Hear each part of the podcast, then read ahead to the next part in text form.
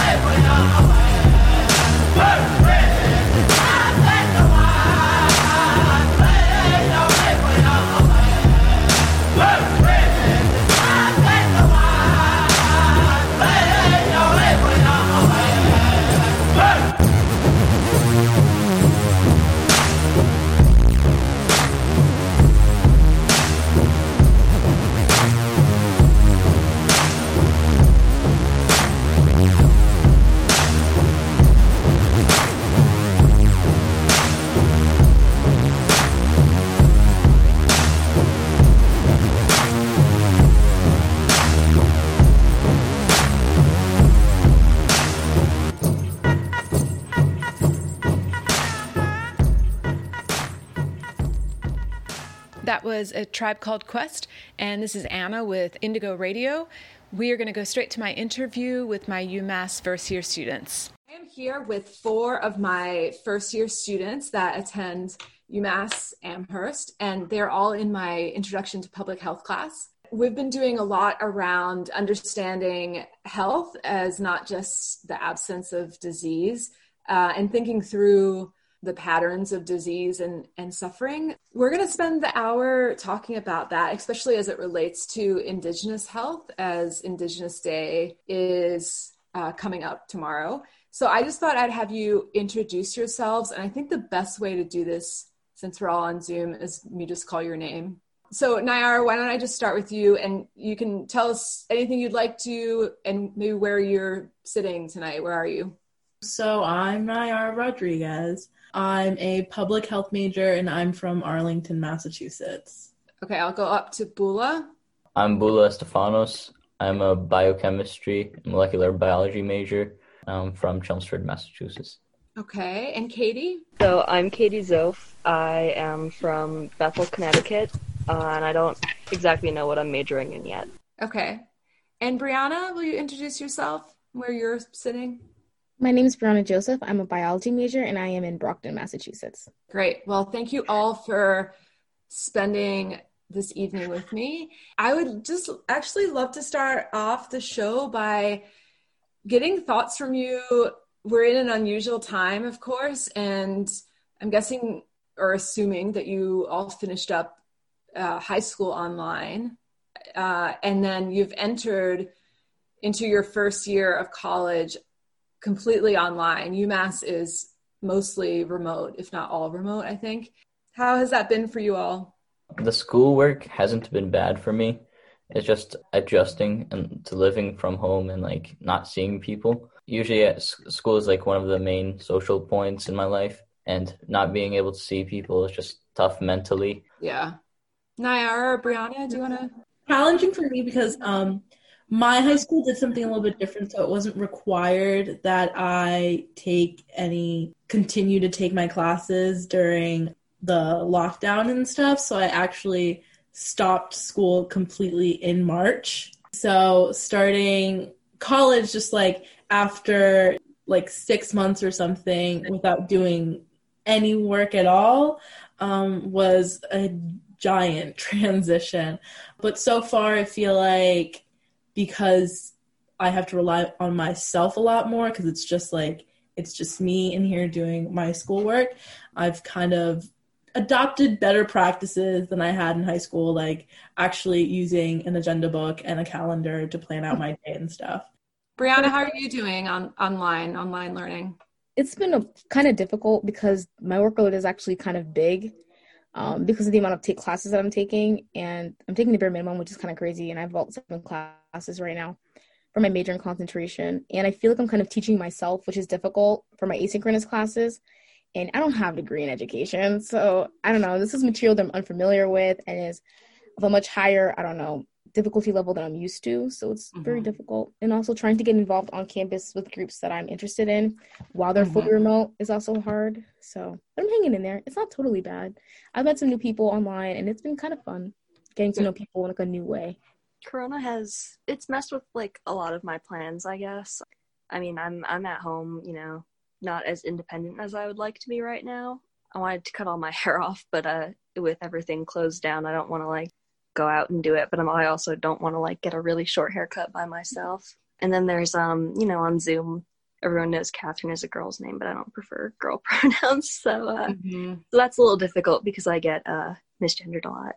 Okay, so what I was thinking is that with Indigenous Day coming up, that it would be a good time to do a show on what we've been learning in class, and we had done some thinking and learning about indigenous health, especially around diabetes and the extremely high rates of diabetes within indigenous communities. I had you all watch a documentary called Bad Sugar, and then you got in groups and you recorded a conversation about your learning and your, your thinking around that. I think before we go into what was some of the learning and thoughts you have, I would love to have you talk about your prior learning on indigenous populations because in a lot of the conversations that you had and i actually went back and listened to excerpts of them today is that um, katie used this term that a lot of your learning around indigenous people had been just glossed over is what you, you said and Bula, you had said it, what, it wasn't really talked about in school and a lot of people within our class had reiterated that and Brianna, I'm actually going to direct this to you first. Uh, you had said that you said there were high levels of erasure. Could you talk about what you meant by that and just some of your learning, and then others can jump in about what they learned or what they didn't learn? What I mainly meant by high levels of erasure is we basically didn't learn anything about their culture, their language, meaning their language, what they wore, how they interacted with each other, their religion or religious beliefs what community meant to them and family structure, basically anything that makes a culture we didn't learn outside of Thanksgiving and outside of the context of colonization. And even the conversation around that made it sound like they needed to be colonized to become more advanced and to be fit to join greater society. And which is basically implying that they were inherently inferior. I think that's what I got out of my education. Mm-hmm. And then you have our popular culture, which just shows in a particular way. I think of movies like Pocahontas, which while may not seem so evil. It's really insidious in the way that it portrays Native Americans and their relationship to Europeans. Their history and their culture wasn't really important outside of their interactions with Europeans and you know white Americans. Mm-hmm. Just jumping off of that, in uh, the conversation that I had with my group, we talked about you know our uh, prior uh, knowledge of Native Americans, and you know all that we could really like you know come up with was cops and Indians, and uh, that was like you know as a child kind of what you knew, and then growing up you maybe learned that there were casinos there because it was a reservation and not technically part of the United States. The Trail of Tears was the only thing in school that we learned about, and even then it was only a day of we took the Native Americans and gave them their own land somewhere else, and uh, it didn't describe anywhere near the amount of struggle and emotional turmoil and death that they must have gone through. Mm-hmm. First thing that comes to mind when I think of Native Americans, and it's unfortunate that this is the first thing that comes to mind. In elementary school, we took a field trip to Plymouth Plantation. It's this little area in Plymouth, Massachusetts, and you walk around with your class and you see Native Americans, Native, not really Native Americans, but actors doing what, you know, Native Americans were thought to be doing back then. And then you also have a little sell- settlement that you walk to um, and you see the settlers and their lifestyle too. That I'm thinking about it now. You know, as a kid, I was really excited to go, but I know that it's not as pleasant as it seems to me, you know, being a third grader going on the field trip. There's a lot of turmoil and stuff that just wasn't taught to us, especially as little kids. And then getting to high school, um, we only really talked about Native Americans in a very like small portion of the curriculum, and the rest was just dedicated to imperialism and nationalism and things like that. And it's very unfortunate that the Native Americans were a huge part of this country and they get relegated to a small portion of land that they once owned and a small portion of the history textbooks as well. Mm. Yeah, I was born in Egypt, so like my first exposure to Native Americans was Tom and Jerry, which depicts them as like savages kind of it's comedic when you watch it, but it's also the like savagery and how they're depicted. And then when I came here, I started learning about them, and but it seemed like they were more like a a momentary interaction, basically, with Europeans or the history of white people in the U.S. So it, it was kind of like yes, we talked about it for like a couple of days, but then we stopped talking about it, and what I assumed was okay, they they got their reservations and they basically like continued their culture and way of life on those reservations without issues, but separated from the rest of like American society, which wasn't the case. And the first time I actually learned that was uh, one time I had a, an English sub, and she made us read like a small story about them. Way, uh, way, way, way, way, oh,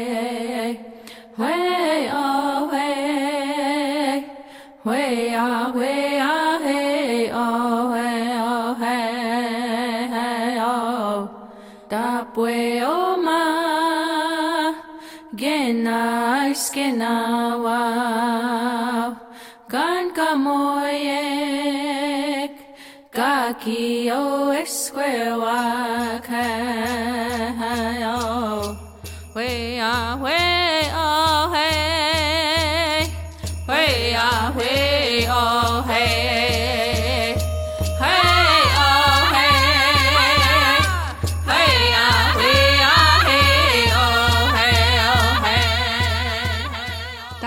Fawn Wood from an album on Indigenous women songs. And you're listening to Indigo Radio. We are spending the hour with my UMass students that are taking an introduction to public health class. And we're going to go into a section talking about their learnings on Indigenous health. Okay, so I want to move into a little bit about your learnings from Bad Sugar and to think about how they contradict the either misinformation or lack of information that we all received in schooling. And I, I include myself in that too. As some of you know, I moved to the US when I was 10 from Australia, and I I don't have much learning at all about the indigenous people of that land, or I, have now discovered more as I'm into adulthood, but that wasn't something I remember much in my schooling. So we watched Bad Sugar, which concentrates on the Pima Indians and the Tohono Indians of uh, southern Arizona, and that have really high rates of type 2 diabetes, some of the highest rates in the world. And they talk about how um, children's rates are really climbing rapidly. So I would love just to hear what were some of the biggest takeaways from that movie.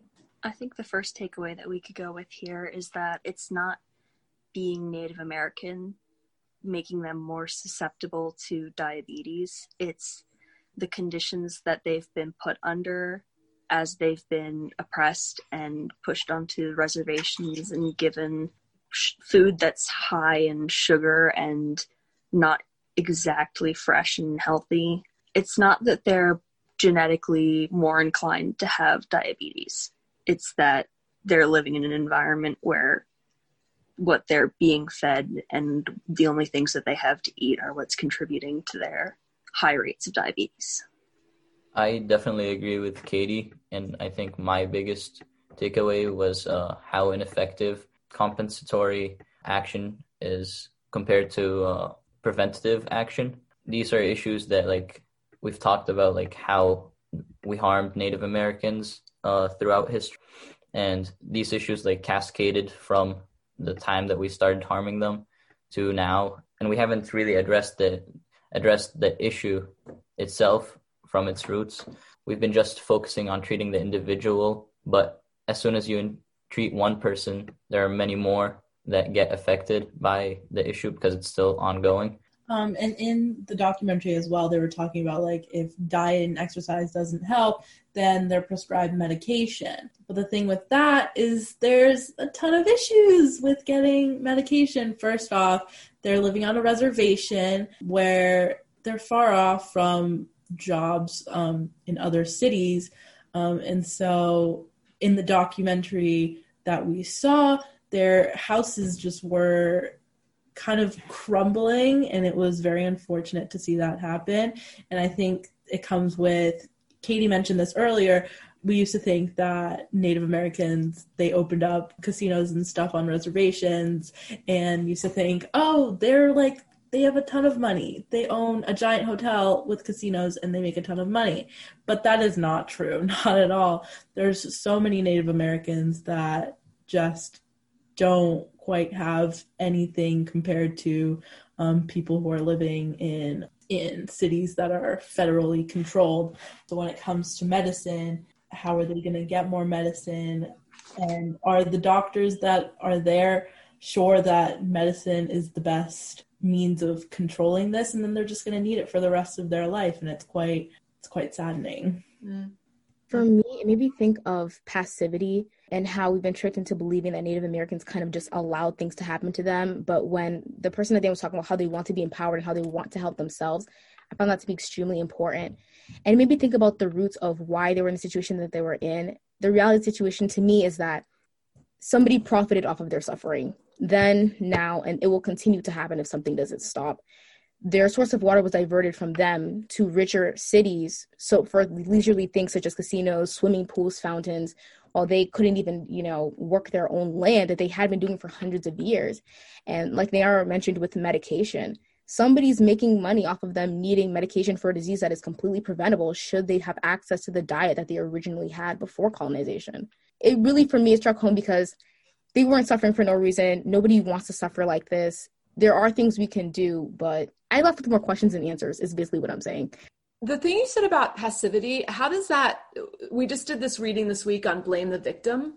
Do anyone of you want to talk about how that ties in? And Brianna, you can continue, or if anyone else wants to talk about that.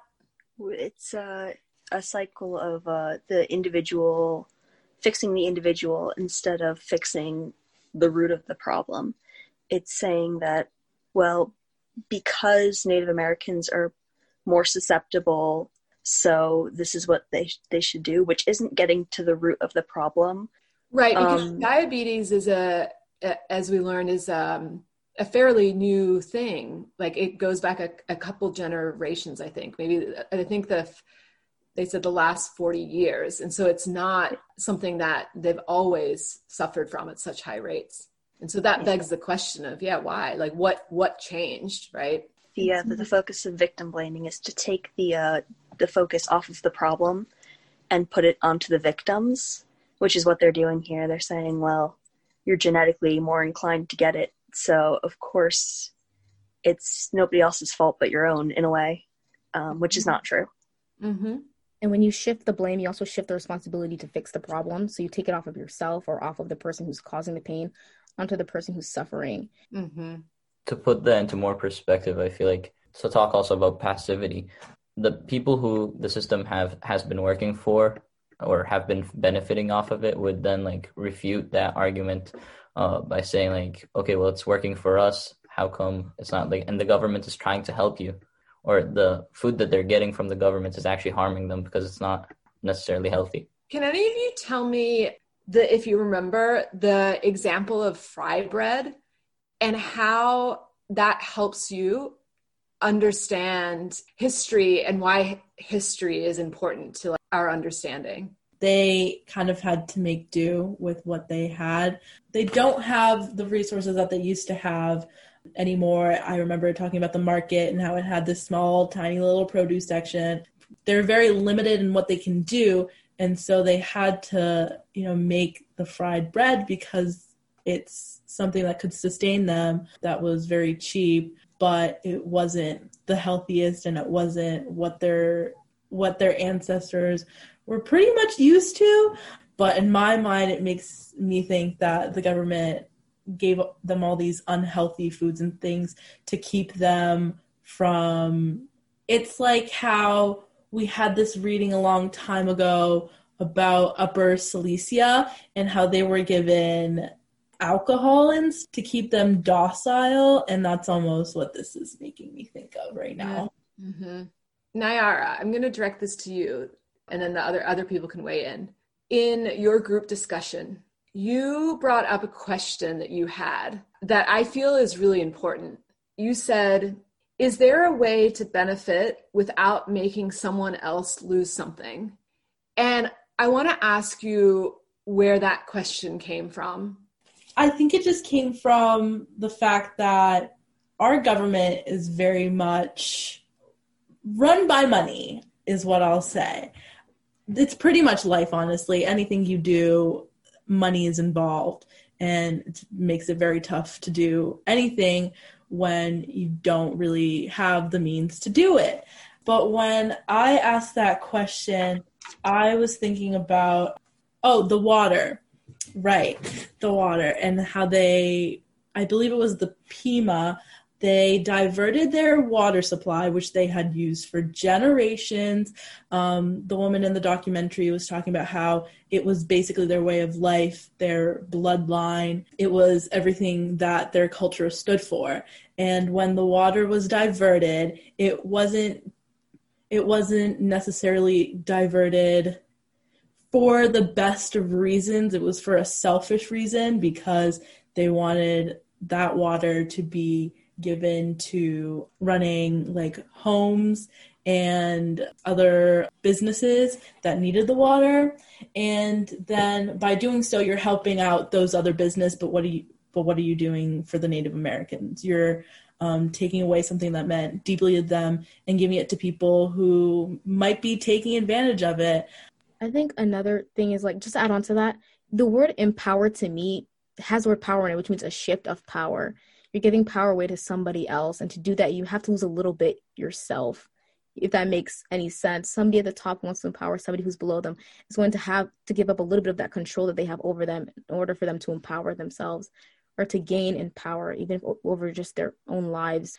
Bula, do you have anything to add right here? I want to check in with you here. It reminds me of the example of the typhus typhus epidemic uh, we talked about. Yeah. Yeah, and how uh, money like circulates from the poor to the rich again.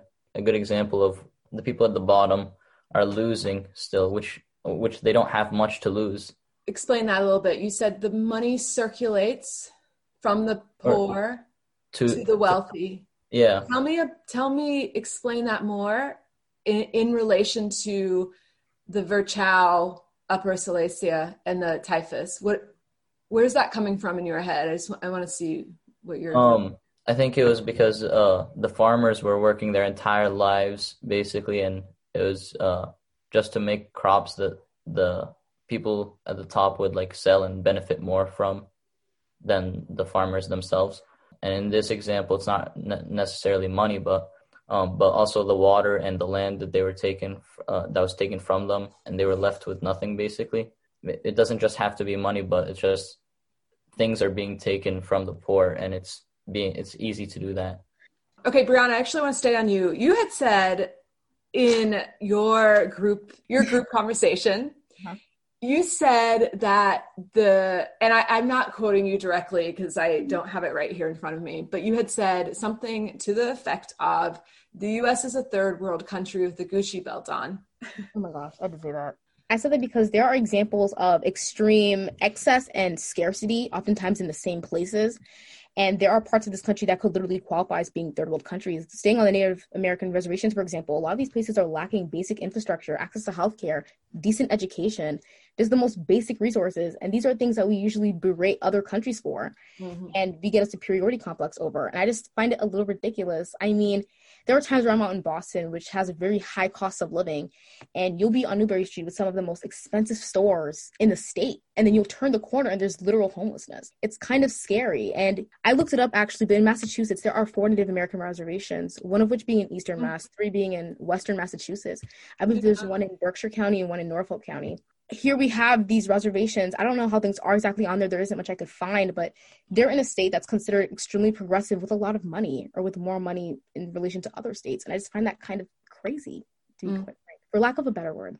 Well, I also think this goes back to, again, Nayara, your question uh, is there a way to benefit without making someone else lose something within this particular society? And I think that the other way or question I would have around that a little bit tied to what you were saying is when we think about going back to the example of what we learned with diabetes and indigenous populations and they also talked about extraction um, of resources that benefited a, a, number of people. You talked about the water and then you see like the pools and the golf courses. So there's an extraction of a resource which is water in order to benefit uh, a different group of people and so, can you have wealth without uh, having poverty?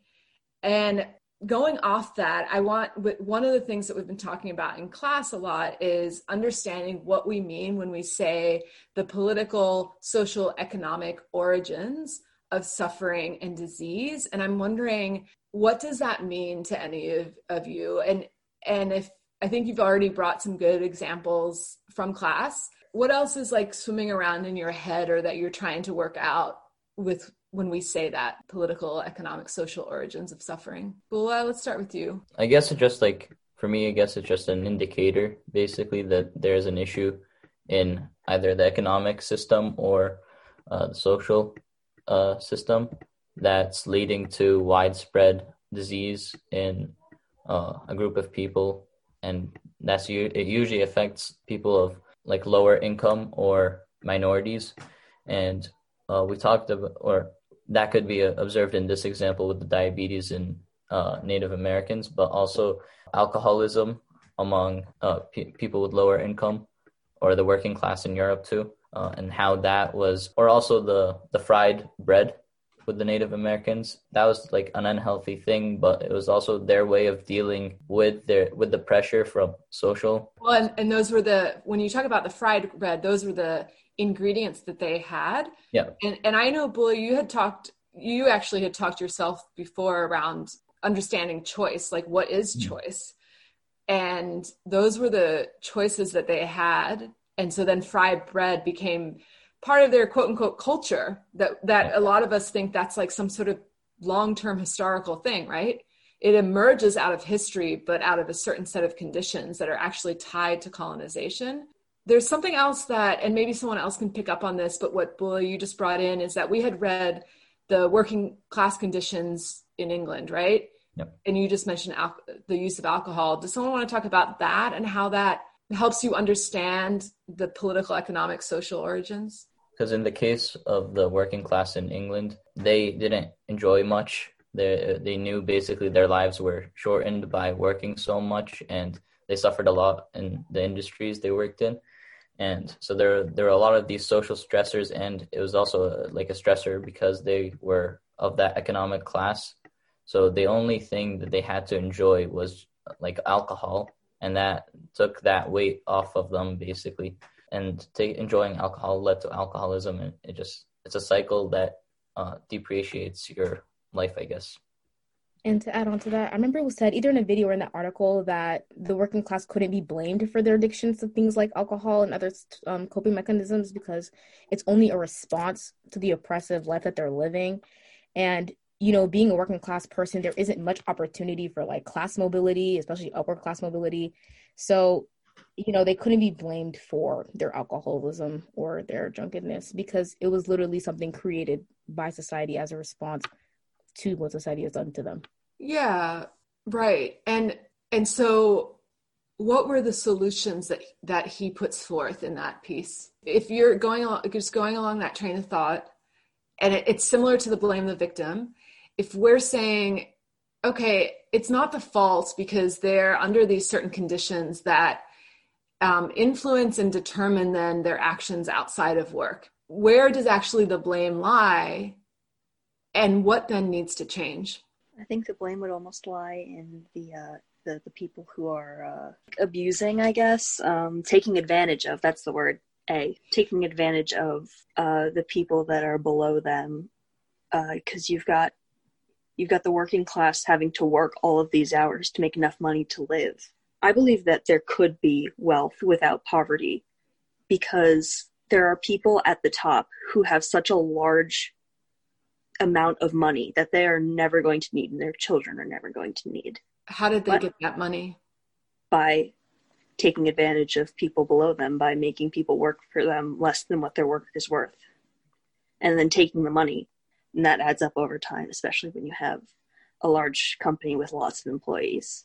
Wait, so just to go back, why why or how are you saying there can be wealth and not poverty? There's there's a way for people to not like in our society but if there were if there were more regulations on living wage versus minimum wage if the minimum that people were being paid was a living wage which could be possible i think with the amount of money that goes directly into like you know the 1% kind of thing mm. that was i was just i was just thinking about that going back to the um mm-hmm. what was it wealth without poverty mm-hmm. i think that there um, could be wealth oh i'm sorry i cut you off I was thinking there could be wealth, but not extreme wealth, because there's a certain level of profit that you're going to stop at when you start paying people what they're worth, like Catherine said, what their work is worth. So I believe that I don't know if wealth in the way that we're seeing it today would exist if exploitation completely stopped, and if people's health and well-being was actually made a priority. Because I don't think there's enough money. There's really no money to be made in helping people in the way that they really need. If that makes sense. We also, I mean, this is interesting. We also attach the word wealth to money because we live within uh, a capitalist economic system. And so automatically our brains go to wealth means the accumulation of money and, and having money and having more, like having more than we need so when I think as a public health person, when I think about healthy communities and health for all, health to me would then be a part of our overall like well-being. And is there a world that we can imagine that isn't about profit made on the backs of others? And has that ha, have there been different places that have looked differently than this time I mean, we're we're talking about the in, indigenous and indigenous way of living was definitely different than how we how we live now, right? So I think it's something to like keep thinking about. Even Brianna, you you use this term upward mobility. Even to think about is that what we want because does that does that also then presume um, or it would assume that then there's still people down here for other people who are moving up, right? They call it a pipeline, but those on the front lines know that black snake was sent for us to grow, to shed the skin our ancestors pray of wounds old and calloused, so that we may stay, so that we may unite Unity our tool. No weapons are found in this court of rule. Men becoming ki'ai, steadfast in their guard, protecting women's hearts as their song become roots. Roots to cast out healing for all sentient beings. To honor sacred mother, heart forward we heal. The salmon will run, the Mauna will breathe, the rivers will flow. The rainbow is here, and prophecy tells us all generations will hear.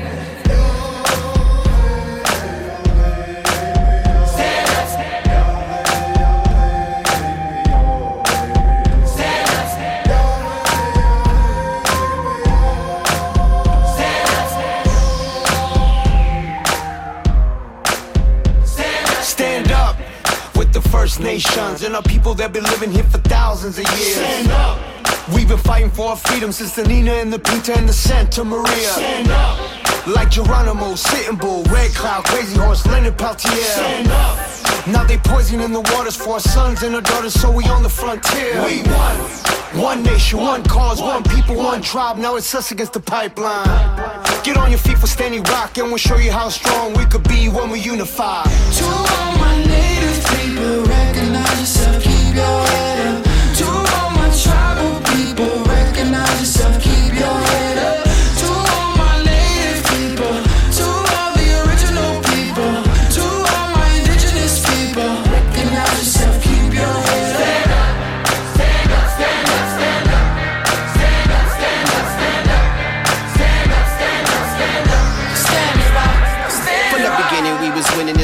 planet Earth, it's been spinning. We've been living and dying, but giving birth the first of many nations. Celebrating them days when all that got made came after what God ah, made. These days we cater to these internet memes, internet streams. It seems them streams aren't clean. We need the whole story seen where hassling before water has gasoline in it. Malcolm X moment. Martin Luther King with a dream and war bone it. Wounded knee plus Alcatraz dog doggone it. This is for the rock with prayers we stand on it. Oh yeah, we playing on it. The earth we camp on it. In a sweat lodge singing our songs with grandfathers. Heat rocks all in the spot. We splash on them with a beatbox from my boy. We jam on it. Said a prayer for the black snake killers. Praying on the front lines, they are the realest. Stand for your people. Stand for your family. Stand with Standing Rock. Stand for humanity. Hey. It takes a group of people who actually care about you know, Mother Earth and life and water being sacred and the land being sacred to say, we stand up. This is Indigo Radio, and this is Anna, and I am spending the hour talking with my UMass first year students about Indigenous health. And you just listened to Stand Up, which was a protest song during the Standing Rock protests against the Dakota Access Pipeline from 2016 to 2017. This last segment of the conversation with my UMass students, we talk about the meaning of solidarity and the abolishment of Columbus Day. Okay, we're coming up on time, but there's still question. There's a couple. Are you all hanging in there? Okay. Yeah. Okay. I want to ask one more question. Well, no, there's two more questions I want to ask. one is, do you think that Columbus Day should be abolished. Why or why not? should absolutely be abolished. Yeah. Go ahead, Narada.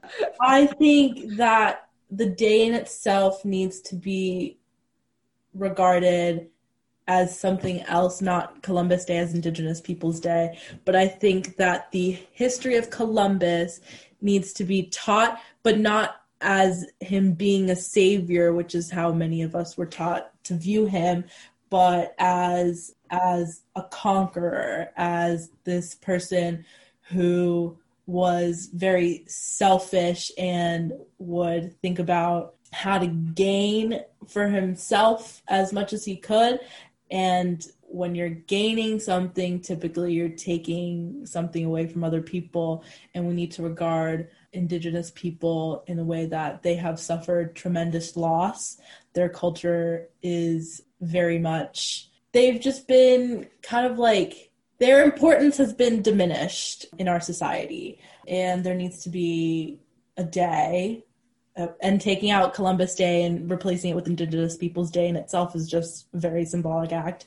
But that day needs to be regarded as a highly important day for us to recognize that these people have suffered a lot of loss, but that their culture is still very important and that people need to think more about about Native Americans and less about what Columbus and the country that he was from gained from it. Mm. I even think the decision to honor Christopher Columbus with a day says something in and of itself. But I think it should be replaced with Indigenous Peoples Day, and we should really give them the freedom to control their own narrative and to tell their own story because it's so important to be able to tell things how it happened from your point of view. And for hundreds of years, they just never got that opportunity that they'd really deserved and that they were honestly entitled to. So I think, without question, that day should be abolished, point blank, period. And it should be Indigenous Peoples Day. They've more than earned it. This land is technically theirs, and they have the right to tell their story the way they want to. I think there's so much more history that could be gained out of an Indigenous Peoples Day than Columbus Day. Like, what else are you supposed to learn? The names of his three ships were the Nina, the Pinta, and the Santa Maria, and I know nothing about Native Americans. And I think that has to change. I don't think it's enough just for making like Indigenous People Day, People's Day. I think there has to be like actual change that um, might help them out because it's like it feels very superficial, like that we're celebrating very superficial and hypocritical too that we're celebrating them but also they're still suffering and uh, there needs to be more change than just getting rid of that that's like the bare minimum. And also to answer your uh, other question of, on blame and who to blame with the alcohol thing or any issue that's like that widespread i think that should be like if a teacher has a test and many students fail the test or don't do well it should be as a, a red flag to the teacher that the test wasn't like a good indicator or the test wasn't really testing the students well like it's not the individual's fault uh, if it was that widespread like bad grades. Uh, similarly here it would be like if disease is that widespread and alcoholism is that widespread or whatever it is then it's a an issue or a failure of the system to help the the people. Okay i'm glad that you said that at the end because i was going to say i was going to say take it a step further who is that teacher? The teacher is within a school system that enforces the teacher to do grades and testing. Always take it further around wait, what, what is the system of education that they're in? What is the um, thing about Indigenous health? Bringing it back to colonization, thinking about the extraction of land and resources and the dispossession of, of, of people. And that then brings you to this, the systemic and the structural violence, which we've also talked about. Um, the last question I want to ask you all, just in case you have any thoughts on this, I brought this term up and we're going to talk about this more as the semester goes along. And so we haven't gotten there yet, but thinking about what solidarity means to you uh, and thinking about Indigenous people, because one thing we haven't talked about today is, but many of you did in your conversations, is the resistance of Indigenous people and I know, Brianna, you had brought Standing Rock up. That happened in 2016, 2017. And that there has been a long ongoing history of resistance to colonial forces, um, to neoliberal policies, to all these things that continue to wreak havoc on some communities. Another thing that a number of you brought up, uh, and I think even like told about stories from your own lives, that there's also high rates of diabetes in other racialized minority communities, um, like African Americans have higher rates also. And they even say in the movie that there's a commonality of people who have been dispossessed from their land with high rates of diabetes. And so my question, my last question to all of you is how are we in solidarity with indigenous people that are still here and teach us so much. And not only are they suffering, but other people are suffering in this country. So, what does that maybe mean to you? I think it means we have to work with them instead of doing what we think is best for them. I saw an article the other day about the, the Great Father or the the monument, Washington Monument with the heads. Is that the right name for it? I don't know why I'm blanking on this. Oh, um, Rushmore. Yes, Mount Rushmore. I saw an article about it where some people were saying that we should blow up the carvings on the face of the mountain um, in order to return it back to a somewhat natural looking state. But the Native American population that wanted to reclaim that land was adamantly against it because they said the mountain's already been damaged enough. Just let it be. Mm. I think solidarity needs support, just like Catherine said, not only in terms of resistance marching and demonstrations, but also in our courthouses and our laws, supporting laws that they support, supporting movements that they support to help make things better for them on a federal scale. Adding to that, I was also thinking a lot about how when people think of how to help, sometimes it can come off very like surface level. Like, for example, um, an Instagram post um, while it shows to other people that you care about that. And while in some cases it can bring awareness to more people, it's, I know that people aren't doing it as a, it, it almost comes off to me a little bit, I don't know, narcissistic. Yeah, fake, I guess, but not like fake, but it's more just like I'm showing to you guys that I care, but caring is really you are talking to people about what they think is best for their people and you are going out and actively joining them in like we've had protests for so many things. There was a protest for the pipeline but then in recent times there's been the black lives matter protest. And it's going out and it's joining them and it's trying to add your name to those lists that show that you do not want to support a system that is basically oppressing minority groups. I think that there's also a distinction to be made about how you can support and not to make it seem too too like you're you're trying to show something rather like than trying to do something.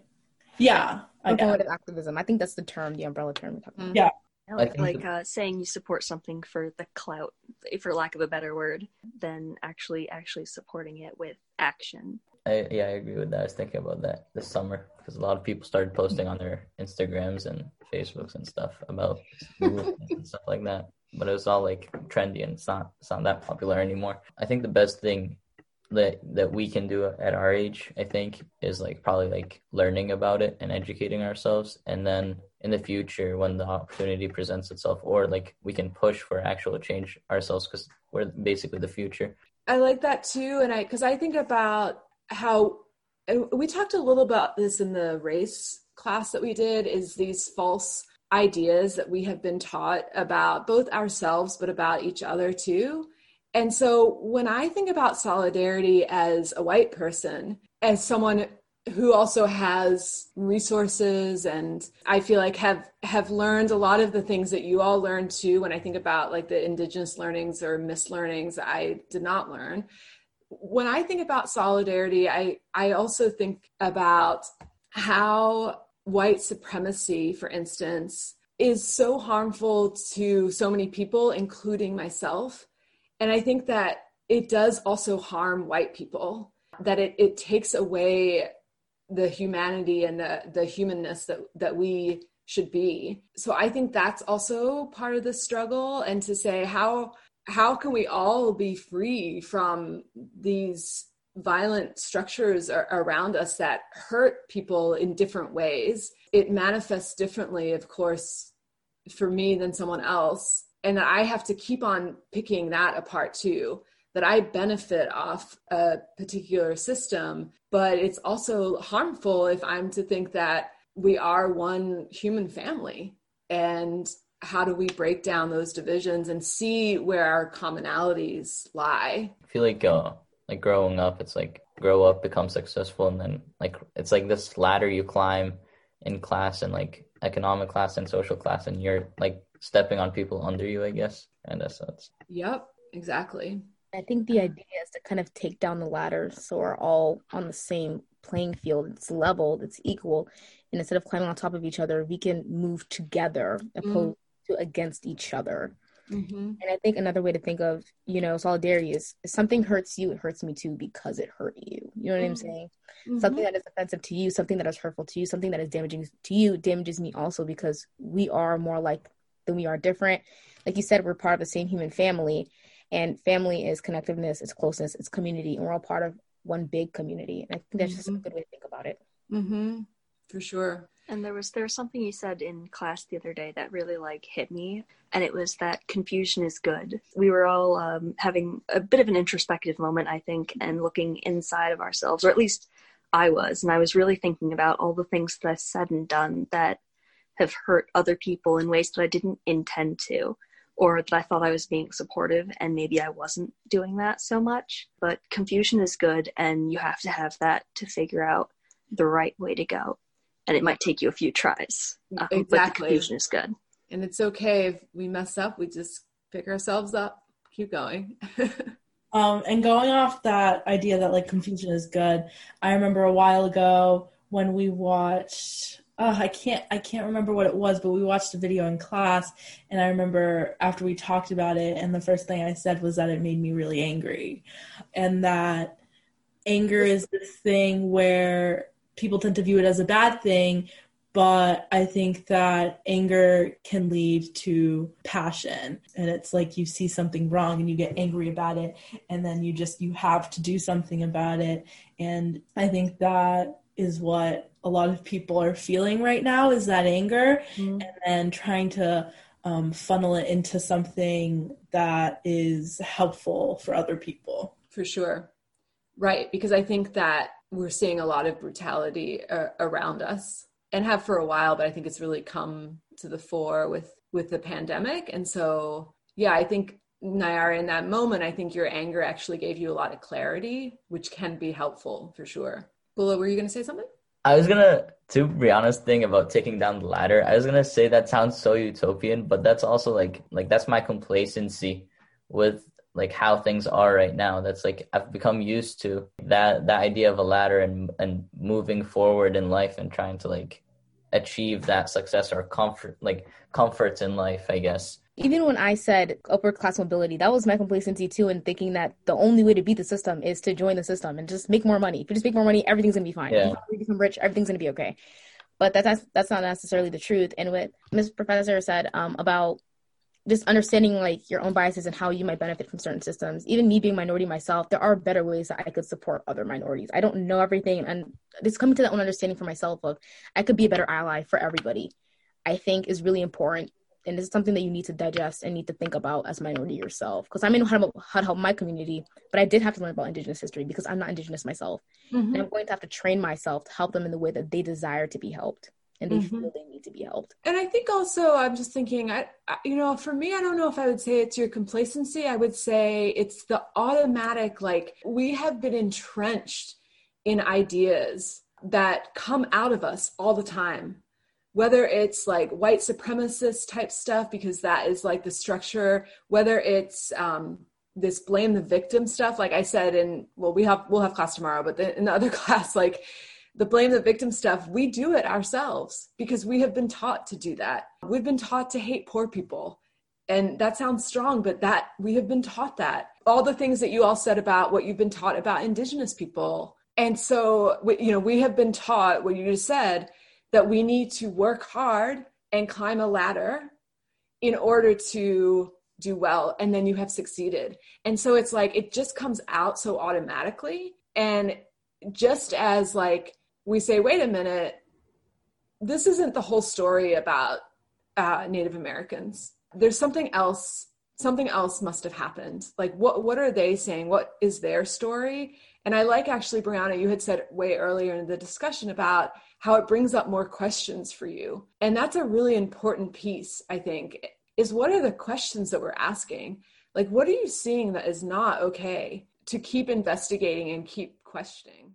This is Anna for Indigo Radio, and you have been listening to a conversation with my UMass first year students talking about Indigenous health, solidarity, and a solid, uh, unanimous support for abolishing Columbus Day, And I want to give a big thank you to Nyara, Bula, Katie, and Brianna for spending the hour with Indigo Radio.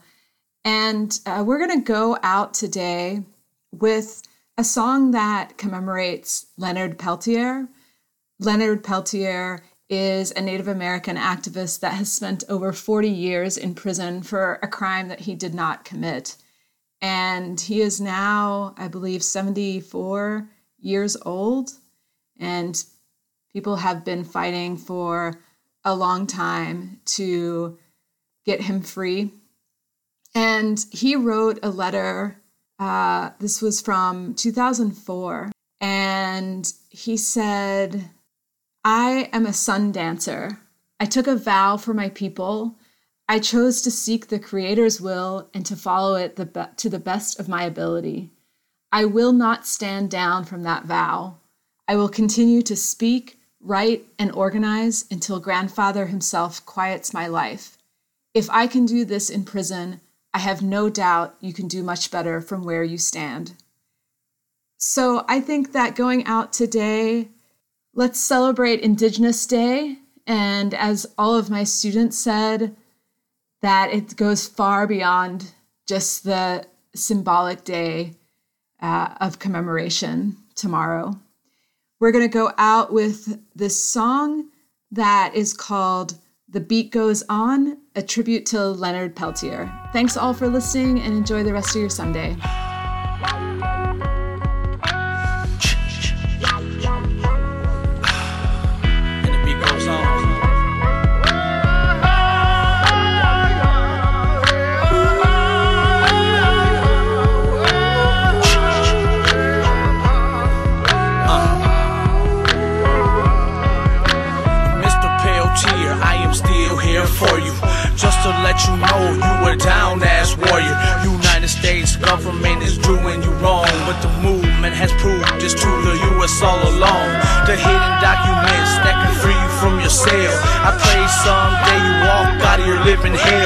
Took most of your life, dirty long knives. To you I fly this kite to let you know I feel the strive. Clinton cheats on his wife, he had no alibi. Promised you a pardon, but they were all white lies. But he gave one to his brother-in-law, that crooked ass bastard. A new millennium and we still slaves to the masters. Pale tear to 30 years denied parole. Denied a fair trial, that's just the way it goes. But the beat goes on from our ancestral drums. War Peyton, AKs, devils, here we come. We'll never bow down, Mr. Bush will call you majesty. Peltier's, a political prisoner, we demand amnesty and immunity. From all my native community, together we stand, divided we fall, we need unity. The struggle continues, never forget Wounded Knee. In 1890, Oglala, 1973, two of yours were killed compared to our millions. Your own damn people blown up government buildings. People live in glass houses, shouldn't throw stones. Peltier, my brother, man, you are not alone. Doing time for a crime that you didn't commit. The government is guilty of more than that shit. Murder one, theft, false imprisonment, and rape. Trespassing, strong arm robbery, and hate. Kidnapping, slavery, and other hate crimes. You think I hate your people just because you hate mine?